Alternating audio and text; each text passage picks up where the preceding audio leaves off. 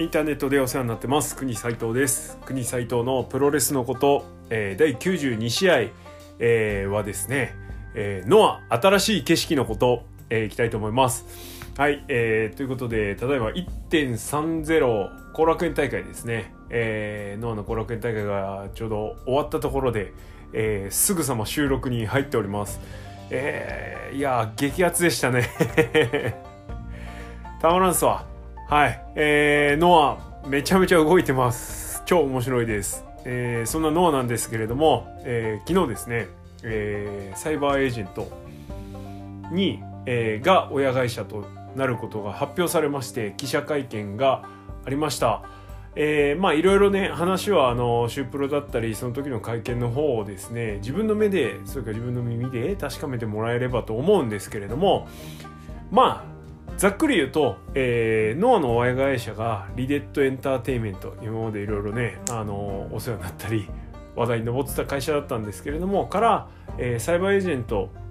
えー、DDT を保持しているですねまあアベマ TV とかでも今有名ですけれども、えー、が買い取る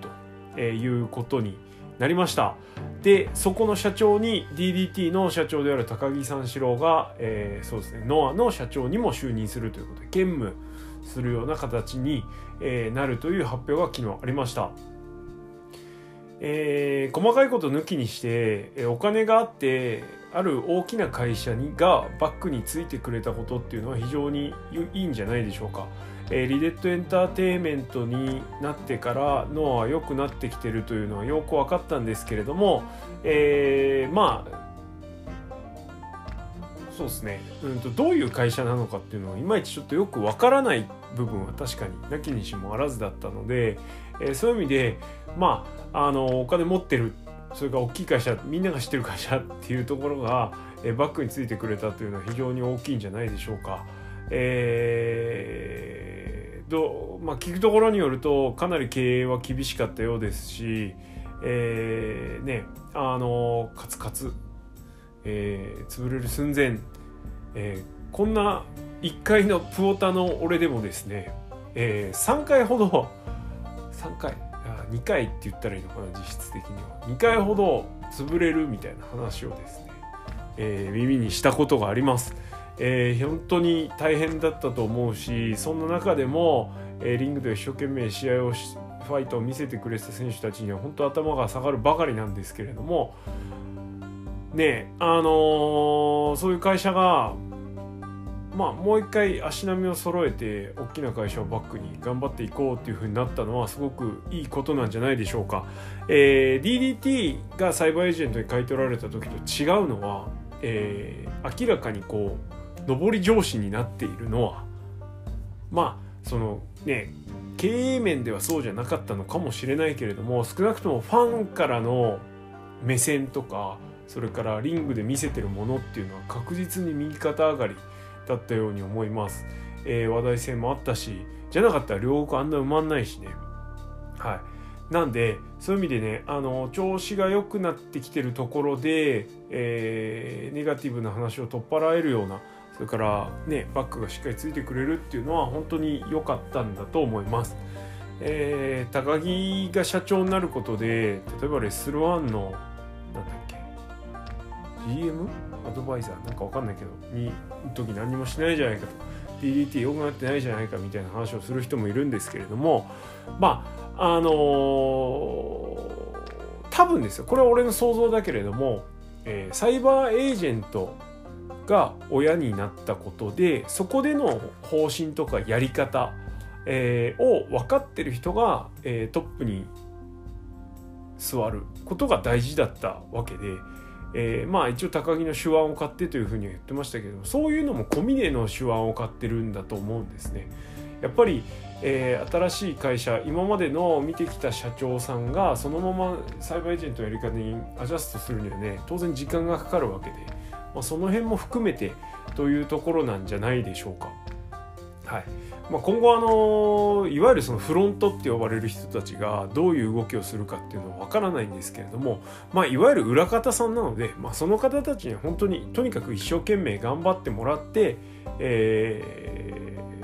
ー、俺たちが見るのはねお金払ってみるのは試合なんだから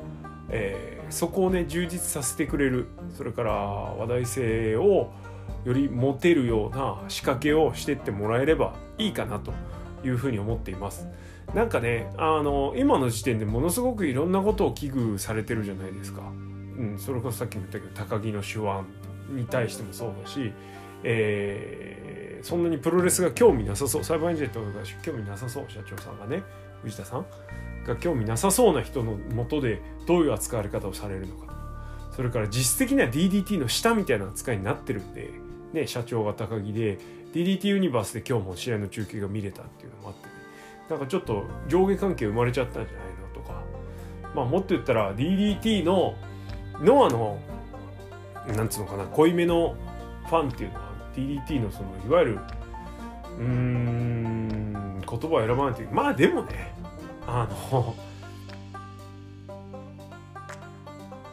笑いに寄せたというか固めじゃないプロレスに対する拒否反応っていうのはすごくあると思うんですね。究極なんだろう 例えば、まあ、ノアのコアなファンは男色 D のとかああいう選手が今やってるようなことをそのまま持ち込むのは多分嫌なんだと思うんですね。そんなこと言ってももうしょうがないっちゃしょうがないじゃないですか。ね。なんであのそれをもし生かすことができるようになってるので、まあ、その辺もろもろ全部ひっくるめて、えー、先のことなんか分かんないんだから面白い仕掛けで面白いことをやってくれればいいんじゃねえの？と思うばかりですね。はい。まあそれによって当然離れるファンも出てくるだろうしそれは新日本も通ってきた道なのでやはりでかくなる上ではある程度面倒くさいマニアっていうのは切り捨てなきゃいけない。えー、これは本当にねつくづく本当最近俺客商売やってるんですけれども特定多数のねお客さんを相手にする客商売やってるんですけれども本当それはつくづく思うことでえー、ジャンルを潰すのはマニアみたいな言葉が木谷オーナー新日のね後ろの人からあったんですけれどもあれってえー、っと本当いろんな意味があるんですけれども、うん、でも真理だなというふうに俺も日々の仕事で感じているので、えー、ごちゃごちゃ言って会社のためを思うとかまああのノアのためを思う人のクレームっていうのをあんまり聞きすぎないようにもうとにかく伸び伸びですね自分たちが思う通りにやってもらいたいなというふうに思います。はい。えー、うっせえな。うっせえな。あのー、ねそんなそんなそんなでもないくせに。はい。よっぽど俺の方が知ってるっつまあいいや。はい。でえー、っと なんだっけ？で、えっと、今日はグローバルジュニアの、ジュニアリーグの、えー、準決勝優勝決定戦がありまして、まあ、結果から言っちゃいますね、えー、ネタバレ注意ですけれども、えー、原田大原がは原田が勝ち。で、えー、っとこれ結構熱戦でした。で、えー、小川東郷は東郷が勝つと、えー、これちょっと個人的にはねあのあれあこのタイミングで終わっちゃうんだっていう感じの試合だったんですけどもただね短い時間ながらねおじさん2人がねずっとよう動いてたんでほんとすげえなとそれは思いました。はい。えー、あんま休んでなかった、うん、でえー、っと決勝戦がですねなんとあの俺が最後に確認した時結構前ですけどはセミファイナルだったんですけど、えー、ちゃんとメインイベントになってましたね。えー、原田東郷の決勝戦は大熱戦の末、えー、原田が、えー、片山ジャーマン2連発で、えー、陸東郷に勝ってですね、えー、優勝を遂げました、えー、こういう注目度が高いところで、えー、次団体のエースが勝つエース選手が勝つっていうのは本当大事なことで、まあ、名刺代わりになるんでね。これがノアのジュニアのプロレスだよっていう名刺代わりになるのでそういう意味ではすごく良かったんじゃないのかなというふうにこちらも思います。そしてなんといっても、ね、今日一番楽しみだったのはやっぱり杉浦軍、えー、杉浦、藤田、鈴木秀樹、VS、えー、塩崎、中島、谷口ですね。どうなるかなと思ったんですけれども、試合結果はともかくですね、えー、この試合が終わった後にいろいろ流れがありまして、えー、2月の16日の後楽園で鈴木秀樹と中島克彦の試合。で、えー、2月の21日の名古屋で、えー、杉浦と清宮の GHC ナショナル、えー、このあのー、GC ナショナルに至った清宮のマイクアピールからプロボからの杉浦の受け答えですね、えー、めっちゃ魂こもってました。はい。本当に酸いも甘いもというかあのいろいろ見てきたんだなっていうのを改めてかみしめることができるしそのなんつうかな大げさな怒りの表現じゃなくて本当静かなねあの怒りえー、溜め込んできたものもあるけれどもそれも脳のために我慢してきたことはの杉浦って多分いっぱいあったと思うんですね。そういう思いがもうあのなんつうかな朝鮮受諾にのマイクに全てこもってたなというふうに思います。ちょっとねあのいろいろ思ってたらねちょっとこう感動の涙が出てくるぐらい重いマイクでしたよねあれはね。はい。えーということでこの試合が決定そして3.8、えー、横浜分隊でえー、っと塩崎豪対、えー、藤田和之の GH ヘビーも決定しましたえー、これはちょっとすごいっすねノアね。えー、まあ春先まではノアこのまま突っ走り続けますね。これはすごい、えー、これを軸に今後もマッチメイクされていくんだろうから絶対面白い。うん。であのー、比較して別にっていうわけじゃないんだけれどもやっぱりどうしてもその闘志とかあの熱い思いとかっていうのは、えー、新日よりもノア見てた方が今はちょっと感じますね。はい。えー、とそれは何でかって言ったら、えー、まず選手たちのモチベーションが高いのが見てても分かる。それから、えー、やっぱりねプロレス何見に行ってるって普通の人じゃできないことを見に行ってるわけそういう意味ではねやっぱりあのすげえチョップとかっていうのすげえビンタっていうのが見れると興奮するわけですよ。プロレスってそれが全てじゃないけれどもやっぱりそういうあこう誰にでも分かるすごいものを見せてもらえるとね絶対俺があんなん食らったら一発で死んじゃうのに のにそれを耐えてねなおかつ試合をまだまだずっと続けてねそういうことやり続けるっていう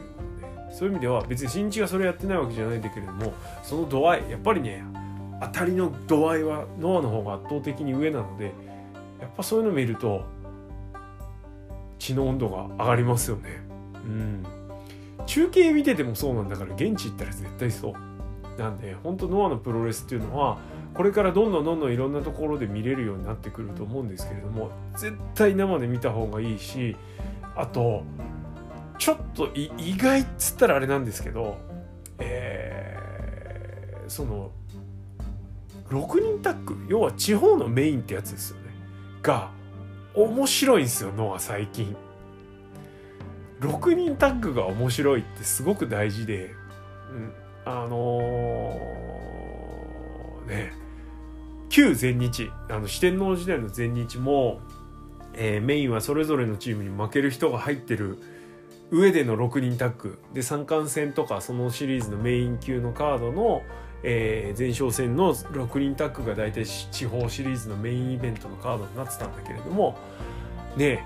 それ面白かったんですよね。でそういう流れを組んでる上にその頃よりもちょっとボルテージが高めなので絶対面白い、うん、なんであの住んでる近くにでやってるんであればうん。絶対見に行ってほしいし。当然それと紐付けてねビッグマッチもね行けるところであれば行ってほしいなというふうには思います。えーそうっすね。なんかこう当然流れがあって目標があってそれに向かって各選手がこうやっていくような感じになるんだけどちょっとぼやかした言い方になっちゃうけど。まあまあねシリーズのメインカードがあってそこにめがけていろいろ組んでいったりそのねお客さんを煽るためのいろんな高め方をしてくると思うんですけどそこにこもってる感情がすごく生に近いというか作り物のようで作り物じゃないような感覚がすごくあるので、まあ、そういう意味で逆に言うとちょっとずっこける部分もなきにしもあらずなんですけどねえー、ただそれが逆に生の感情なのでより心に響くというか胸に刺さるものがあります。えー、何度も言います。新日がそうじゃないとは言わないです。ただノアのそういうのが今はものすごく伝わりやすい、えー、のでこれはもう見てもらえればわかる、うんうん、っていう感じですね、えー、当然色眼鏡がかかっちゃってたりバイアスかかっちゃってたりするとちょっと難しい部分もあるし、えー、新日こそ最高新日こそ最高っていう人にはね届かない話だと思うんですけれどもまあこのポッドキャスト聞いて少しでも興味を持たれ持ってもらえたなら是非行ってほしいし本当今のノアは、えー、見るに値するというか見とかなきゃいけない団体だと思うので、えー、ぜひ見てほしいなというふうに思います。いつまでやってるか分かんないしアーカイブ化されるのかも分かんないですけれども DDT ユニバース今日の中継は、えー、無料でやってましたんで、今後見れるのかな？あのセミファイナルのえー、今言った杉浦軍対、えー、塩崎を率いる試合ですね。はちょっと見れば分かると思います。見てくれ。本当に。はい。塩崎のチョップと藤田のビンタのやり合いだけで、えー、飯3倍ぐらい食えるから。ね本当に。普段見てるのは何なんだろうって思えると思います。はい。そんな感じ。えー、です。えー、っとまあもう今のノアに関しては変なネガティブな目向けるよりはどんなもの見せてくれるんだろうっていう目で見ていけばいいしそれこそが新しい景色なんじゃねえのっていうね。はい、次に何見せてくれるの？そういう意味ではねいろいろどんどんどんどん投下しなきゃいけないからすごく大変だと思うけれども、えー、なんかね3月8日で消費しきるようで実はあんまり消費しきらないというか、えー、塩崎鈴木秀樹っていうカードもあるしね。別に藤田との後に鈴木秀樹が出てたっていいわけだからそういう意味ではちょっとのはしばらく面白いと思います。はい。何度も言います。必見です。えー、見に行ってください。特にお金とかもらってないですけど。はい。です。はい。えー、そんなこんなですね。ほんと目白押しっすよね。ね。プロレスこうギア2020年ギア入ってきたなっていう感じがすごいしますね。えー、っと3月マジでどうしようっていう感じで日曜日全部潰れんなみたいな。今のところ3月1日が01でしょ？で01日野対佐藤浩平の世界ヘビーやって弾丸ヤンキース復活で相手が関本小林でもうこの2試合しか発表されてないけどなんならこの2試合だけでもいいよっていうぐらいねチケットで5000円出すよっていうぐらいの試合だしえー、それから3月8日が今言った通りノアの横浜分隊。当然塩崎藤田和幸以外にもビッグカードが用意されるんだろうからここも注目、えー、それから3月15日はレスワンのオタク大会もあるのかな？はい。えー、ここまでに中島克彦がどういう風になってるかレストランのベルトがどうなってるかっていうのも注目です。はい。えー、ほんと目白押しですね。うん。えー、そんなこんなで裏の新日本プロレスあえて裏と呼ばせてもらいますが裏の新日本プロレスは今週末に、えー、札幌2連戦があります、えー、ここも楽しみですね。えっとどっちがどっちか覚えてないけど、え、後藤高木のネバー戦と、え、岡田太一のスペシャルシングルが、えー、目玉カード。まあ個人的にはえー、ザック・セーバー対ウィロースプレイっていうのも目玉カードの一つではあります。えー、まあもうこれはねもうそんな死のこと言わんでも面白いから あの盛り上げなくても大丈夫でしょ。盛り上がってる人は盛り上がってるしね。まあ一つだけ言うと高木にネバーを取ってもらって好き放題やってもらいたいなというふうには思います。えー、っとネバーのベルトって本当自由度が高いのでね、やる試合内容とか傾向的なものはとりあえず置いといて、あのー、高木色。意外とネバーのベルトってコンセプトは固まってないけど取った人の色でしばらく動き続けるのでそういう意味でね後藤が取っても何も生まれてないっていうのはまあそういうことなんだろうなっていうのも裏返しにはあるんですけれども。はい、えー、なんなら1年間保持続けて、えー、もういいんじゃねえのって思うぐらいに思ってます。はい。えー、IWGP って名の付くベルトを巻くチャンスがないんだったら挑戦して負けるぐらいだったらずっとネバー持ってネバーで暴れ回ってほしいなっていうのが正直なところですかね。はい、えー、そのぐらい思ってます。もしくはニュージャパンカップ優勝して3月の両国で IWGP ヘビー。誰とやるか知んないけど。ねそれでもいいんじゃないの？とか思いますけど。はい、えー、その辺が展望ですかね。短 そんなもんでしょもう。ね今のノアを前にしたらですよ。えー、新日本のビッグマッチのプレビューはこんなもんで収まります。はい。えー、っとまあでもね一段落ついて2月入ったらそうも言ってらんなくなると思いますので、はい。えー、一応新日本あのレビューもやりますんでまあ、そちらの方もお楽しみにということですが2月1日2日がですねちょっと仕事が年間の中でも屈指の忙しさを誇る日なのでまあちょっとレビューできるかな。まあ3日できるか。見るのが大変だな。はい。見れるかな。あとできれば情報を遮断してみたいんだけどね。難しいっすね。はい。ちょっとなんとかしたいと思います。えー、ってな感じで、えー、っと、早いな。おまあでもこんぐらいの方がいいでしょ短さ的にね。はい、えー、ということで第92試合、えー、の新しい景色のことはこの辺でおしまいです。えー、ついでに新日本のプレビューもやりました。えー、っと次がですねあこれ一応92国斎藤の92なんですけど別にここはメモリアルでも何でもないので特に何もありませんよ。はい。えー、質問箱もいただいてるんですが、ちょっとやっちゃうとな時間がねえんだよなと思いつつ、いいか、やっちゃおうか。はい。ちょっとね、5件溜まってるんで、これ次来ちゃうとまた大変だしね、ちょっと時事ネタも入ってたような気がしたので、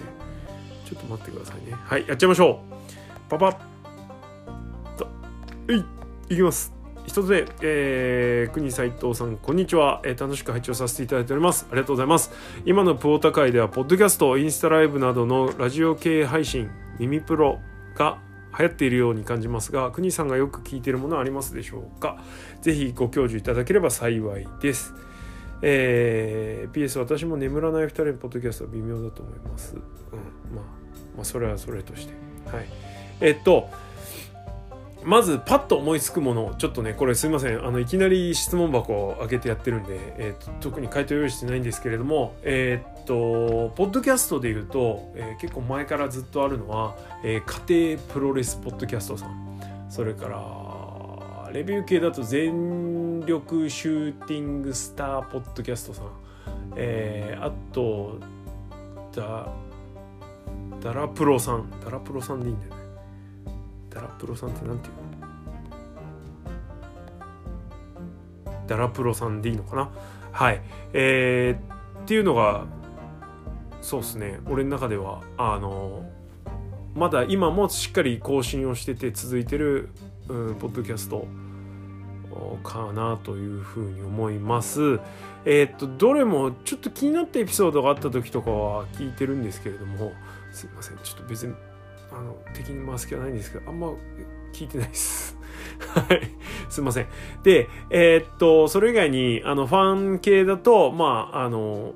どちらかというとお腹も内になってしまうんですが、えー、高専のやりすぎだよ。それからえー、っとグレート富士山のコブラクラッチですね。富士コブラ、えー、なんかがあると思います。それからえっとラジオトークの方では、えー、今パッとプロレスつって出てくるのってえっ、ー、と親父のやつとうんバンタマラジカルですね。えー、おっさんのやつと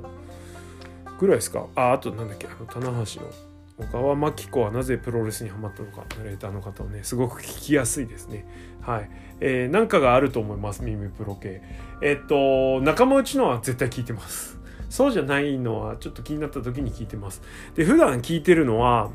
えっとあとポストレスリングショーっていう海外のプロレスポッドキャストで自分が見て見たものとリンクしてるものですね、えー、を聞いてるっていうのとあとえっと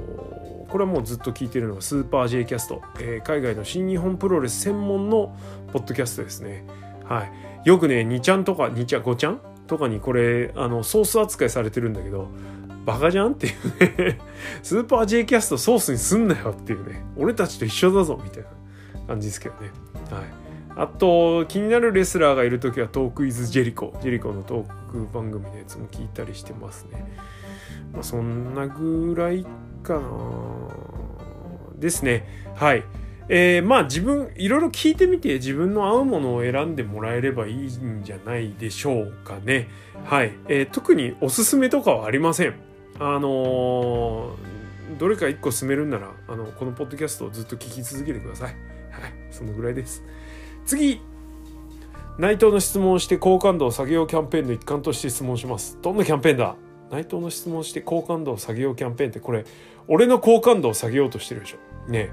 俺内藤好きじゃないからどうしてもネガティブになるからひどいですね。はい。えー、武藤刑事ごっこで注目され、調子に乗って棚橋宏ごっこをしたら嫌われ、ルーシュごっこで人気者になったズル向けオランウンターはこの先誰ごっこをすればいいと思いますか？ほんとひどい言い方しますね。俺はこんなこと絶対言わないからね。えー、でもちょっと心理的なものはあるかなと思いますが、この先誰ごっこをするか、えー、知らん。以上。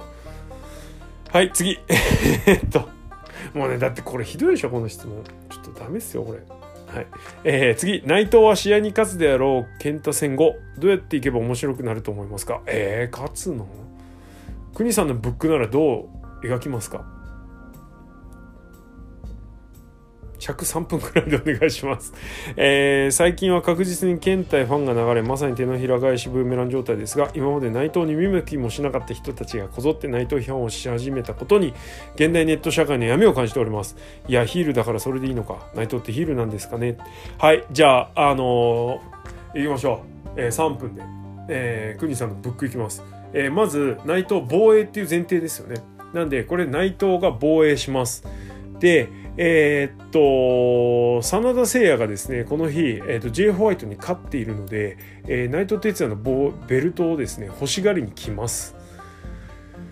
そこにですね、えー、さらにいいベルト、高木も出てきてですね、あのいやいやいやっ、つって言って、あの、俺もベルト、そのベルト欲しいんだけど、みたいな感じになってですね、えー、ロスインゴ締めできると思いきや、ロスインゴの内部、的にできなくなるっていう。誰も責められないっていう展開になると面白いなというふうに思います。そしてこの続きは、えー、どうなると思ったところで高橋宏夢が出てきてとりあえずあの旗揚げ工業で、えー、ジュニアとヘビーのやつやりましょうよっつって言ってやるでしょ？で、えー、ニュージャパンカップはロスインゴン誰が優勝するの？みたいな感じになる。みたいなそうすると面白いんじゃないでしょうか。俺は別にどうでもいいけど。はい。お早い。3分以内に余裕でまとまってますね。2分ぐらい。はい。2分もないか。はい。こんな感じでどうですか？俺がブック書くならこうやって書きますよ。ブック書くって言い方俺好きじゃないんだけどね、はい、ブックって本じゃなくねっていうね。はい。本みたいな扱いでもうみんな前提としてもうそういう風に喋ってるけどブックって使い方おかしくないですかって言いたいです。はい。まあいいや。はい。で、まあ内藤が叩かれてるのしょうがないでしょ。だって隙だらけなんだもん。はい。もうそれはしょうがないです。で、ヒールだからそれでいいのかって、あいつはヒールじゃないです。はい。えベビーフェイスです。ベビーフェイスがやりたくて、ベビーフェイス、ヒールっぽいことやって、みんなの気引いて、で、自分のやりたいベビーフェイスをやってるだけなんで、ヒールでも何でもないです、あの人は。はい。ごまかされないように。よし、次。えー、国さんの方針とはずれるのですが、20回に1回くらい、国斎藤のプーオタクロニクル的な昔語り会を体が欲しています。病気ですね。はいえー、ビッグマッチやビッグトーナメント等の折にでもいかがでしょうか後輩たちは待っていますご検討のほど何卒よろしくお願いします溝の口シバティストって身内ですねこれねはいあのねどうやったらいいか分かんない正直過去の振り返りって。もう終わったことを喋るわけでしょ。ねそれが難しいなと思ってます。まああの今度終わったこと喋りますけどこのあと2回後に。はい。第94回でちょっと決めるんで待っててください。これでも待ってないでしょこの溝の口シバティスト的にね次の俺のやる黒に来る回はね。はい。ってな感じです。はい。えー、ポンポン行こう。30分超えちゃった。くっそ。はい。しかも最後長えなこれ。はい。行きます、えー、こんにちは。いよいよ内藤と健太の大阪決戦が近くなってきましたね。そうですね。自分は1.5の一件とプゴとにて健太のことがすごく気になるようになりました。いいことですね。国さんありがとうございます。どういたしまして。さて一つ悩みに直面しているのですが次の大阪で健太を応援したいのですが旗揚げ戦でありそうな黄金カード。未定ですがヒロムと内藤のことを想像すると内藤にも負けてほしくありません。ああ健全ですね。はい。えー、気合を入れて健太の T シャツとタオルを購入したのですがもうこのままではその T シャツを着てタオルを持ちつつ内藤を応援するという珍妙なことになりそう。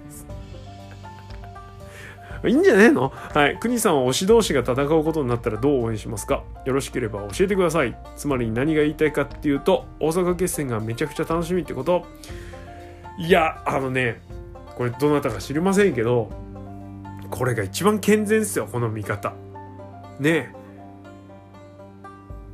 精神衛生上ものすごく健康的な見方をしてますよね。どっち勝っても OK だし、まあ、健太ほど応援してるから OK だし、まあ、内藤が負けたらカード潰れちゃうけど、でも健太応援してるでしょ。でも先のこと考えたら内藤勝っても OK だし、みたいな。ずるいね。はい。ずるいって言っちゃいけない。あのー、ただ一個ね、思うのは、あのー、一人の選手への忠誠心って別にそんな高くある必要がないというか、ね、それがすごく良しとされてるしそういう人がもてはやされるというかそういう人はそういう人でいいと思うんだけれどものんぽりって言ったらいいのかなあのー、その時美味しいものを美味しくいただくスタイルっていうのも全然俺はありだと思ってます。はい。だいたい俺基本的にそうだしね。違うかな。俺自分でそうだと思ってるんですけど。はい。まあ当然ねあの揺るぎなく好きな選手はいますよ。もう絶対的に何かあってもぶれないのは田中将人っていうのが一番あって。でまあその後ろに続く選手として杉浦隆とか櫛田とかあっていう選手がいますけど、うん、まあでもパッと思い浮かぶ3人っつったら俺その3人なんで今。ね、そういうところをぶらさないっていうのはすごく大事なことだとは思いますけど。現役でいうと誰がいるかな新日健太とかですらちょっとその後ろに続くような感じなんで俺的にはね。はい。まあまあそんなこんなでですねあのー、そういうこだわりを持ちすぎないっていうのもすごくいいことだと思うのでなんでねそうっすねだから応援グッズ持ってってんだったらとりあえず健太応援しとけばって思いますけどさすがに健太のグッズ持って内藤を応援するっていうのはどうかと思うけど別に内藤が勝った瞬間に拍手したり「よーし」とかって言ったりするのは別に悪いことじゃないと思うからいいんじゃないですかね。なんかねあのー、サッカーとかと違うんだからその応援してる側と応援してない側というか分かれる必要ない。それこそあのラグビーのね観客席みたいに入り混じっててノーサイドってやつでいいんじゃないのっていうね。まあやってる人たちと見せ方としてノーサイドとしては見せてないから難しいけどね。はい。でもまああの健太のグッズ持ってってたらとりあえず健太応援しときなよって感じです。はい。そこまでいったんだったら。と思います。まあでもねあの推し同士が試合をすることって俺あんまりない。経験がない。でもどっちにも負けてほしくないしどっちにも勝ってほしいっていう試合は何度もあったけれどもあのそういう時はもうすげえ試合見せてくれっていう体でいくので、そんだけっすね。あの片っぽに肩入れしすぎると負けた時にいい試合もいい試合じゃなくなっちゃう方が俺は